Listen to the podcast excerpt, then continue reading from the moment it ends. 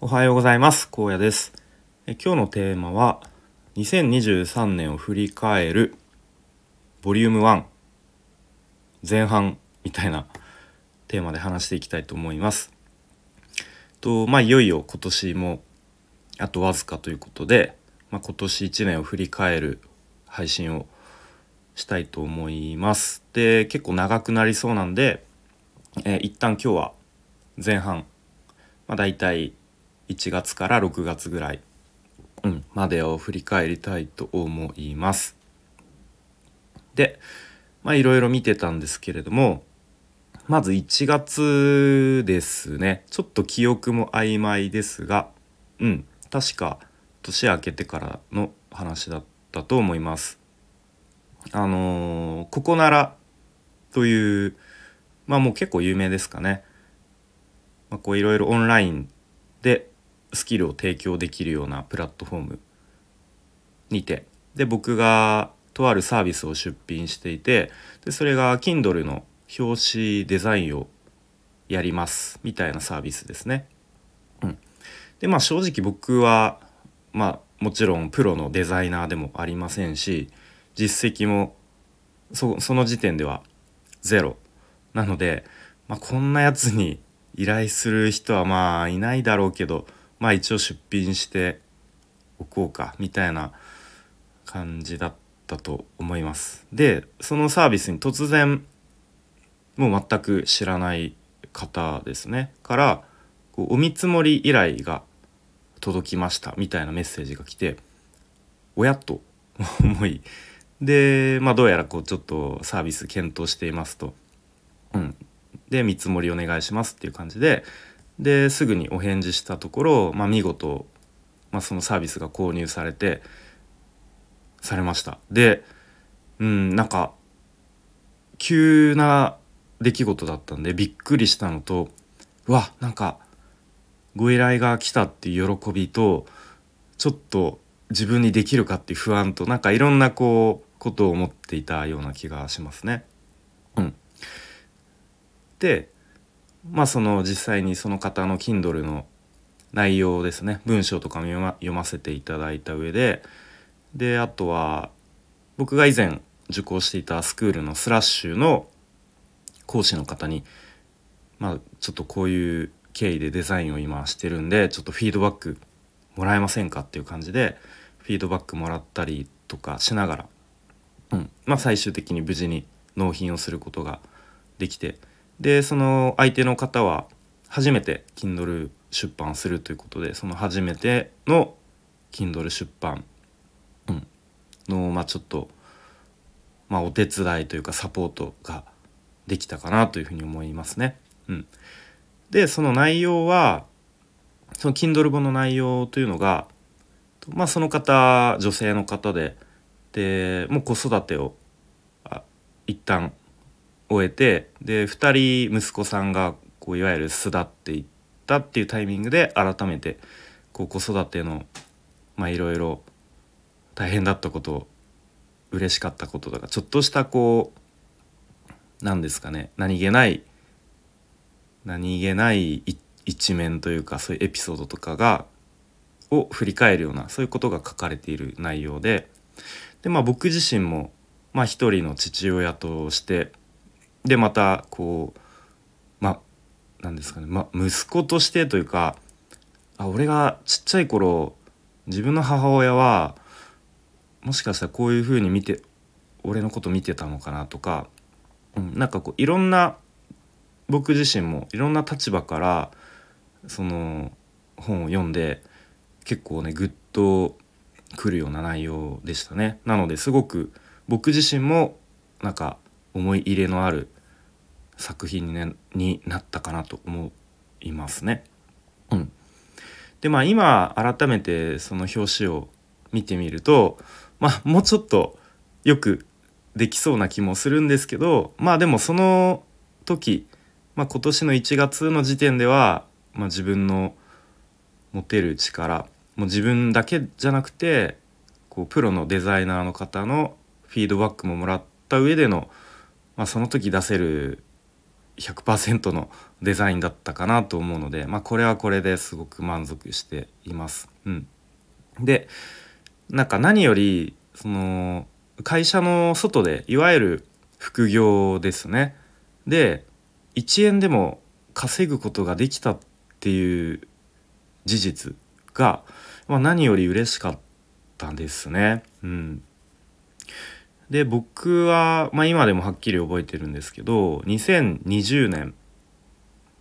の、まあ、4月ですねに初めてもう超分割で24回払いとかで MacBook Air を一番スペックの低いやつですねを買ってよし俺はプログラミングをやるんだみたいな感じでプログラミングの学習を始めたんですね。でやっぱその最初の動機の一つはやっぱりその会社の外でもなんかスキルを身につけてで最終的には稼げるようになりたいっていう動機があったように思います。うん、でそこから、まあ、約3年が経ちでその間いろいろと、まあ、時間も自分の4日時間はまあほとんどそういう学習とかに費やしてきてきましたしいろいろ教材を買ったりとか、まあ、途中はスクールに入ったりとか、まあ、自己投資、まあ、中には自己投資にならないちょっとあんまり役に立たない教材とかもあったような気がしますが、うん、まあなんかそういうふうに時間もお金も投下してきましたがなんか途中でやめないでよかったなということを思いますね。うん、やめないでよかったなと。まあ、あとはそのやっぱお金を稼ぐことってめちゃめちゃ難しいことなんだなっていうのを、まあ、その過程とか、うん、で実感しましたね。うん、あとはなんかやっぱ自分がこう学んできた自分自主的に学んできたスキルを使って誰かの役に立ってでそして感謝してもらえるっていうことがあやっぱめちゃめちゃ嬉しいなっていうこう気持ちが満たされるっていうことをなんか実感したような記憶がありますね。うん、で結構その後立て続けにそのスタイフのつながりで、えー、マウタンさんという方とオーミンさんの Kindle 表紙デザインをやらせていただきましたね。なんかこの時急にその Kindle の表紙デザイン Kindle 表紙デザイナーみたいななんか感じになってましたね。うん。でそんな感じで結構1月から3月ぐらいはそんな感じでで3月の21日ですね開業届を突然出します。まだ全然その副業としての収入もない中でまあでも開業届についてまあいろいろ調べてたり見たり聞いたりすると、まあ、別に出すこと自体にそんなにデメリットはないということなので別にあの収入がなくても特に問題はないということなので、まあ、こう自分自身の意識をちょっと変える変えるというか高めるためにも、まあ、開業届を出して、まあ、出したからにはこうちょっと頑張んないと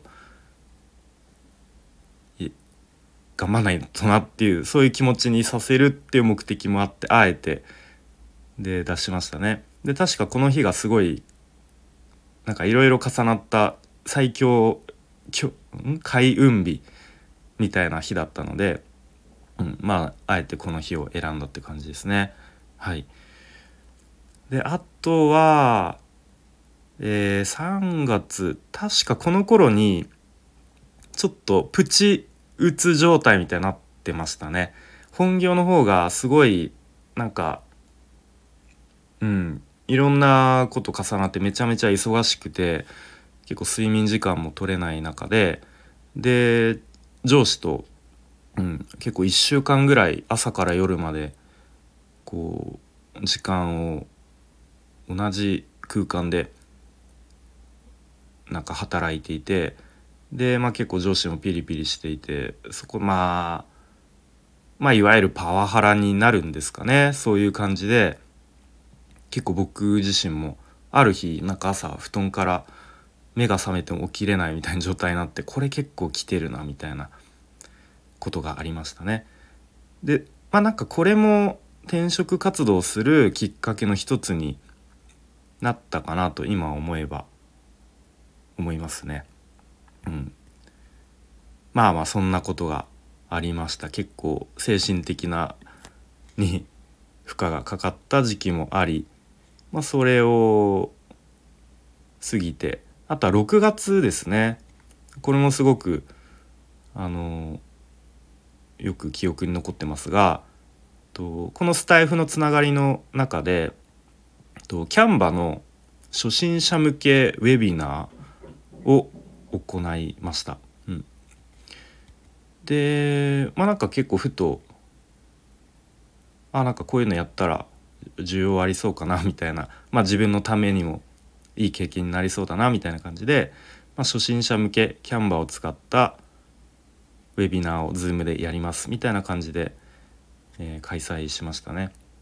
で思ったより最初はまあ45人ぐらい集まればいいかなと思ってたんですが結構1 5 6人、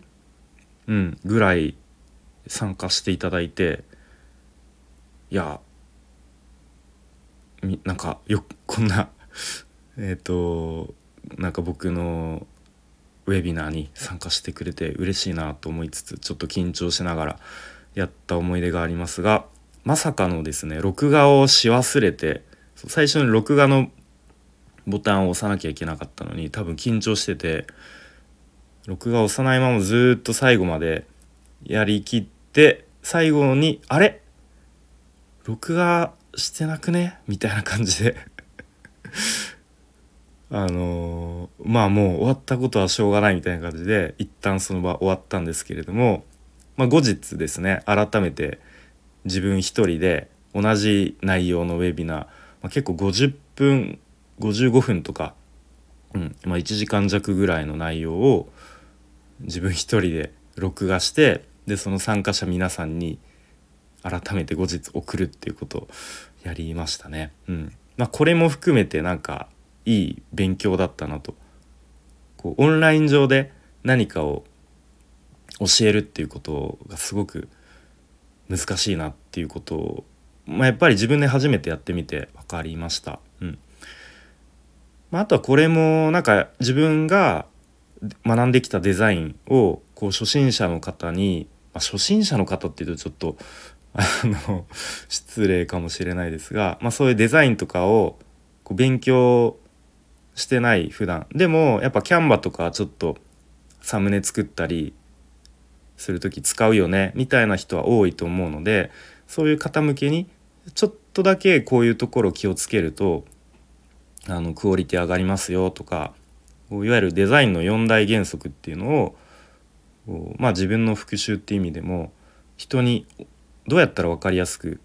教えられるかなっていうことを考えながらそのスライドとかを作ったので、まあ、そういうのもすごく勉強になりましたね。うん、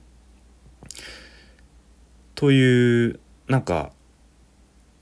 うん、やっぱ今思ってもすごい自分の中でも初めてやる経験体験を何何度かできたようなそんな2023年のまあ、上半期前半でした。はい。という感じで、まあ、他にも細かいことを挙げればとキリがないんですけれども一旦前半ということで、えー、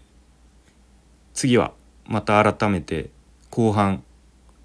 戦を話していきたいと思いますのでよかったら聞いてみてください。でちょっとここから余談ですが今日はですねとあるフェスに行きます大阪ですねもう本当にととんぼ返りというかもうそのフェスのためだけに行くっていう感じになっちゃうんですが僕の大好きなバンドブラフマンとエルレガーデンが同じ日に同じフェスに出るっていうことでもうそれ目当てですね。うん、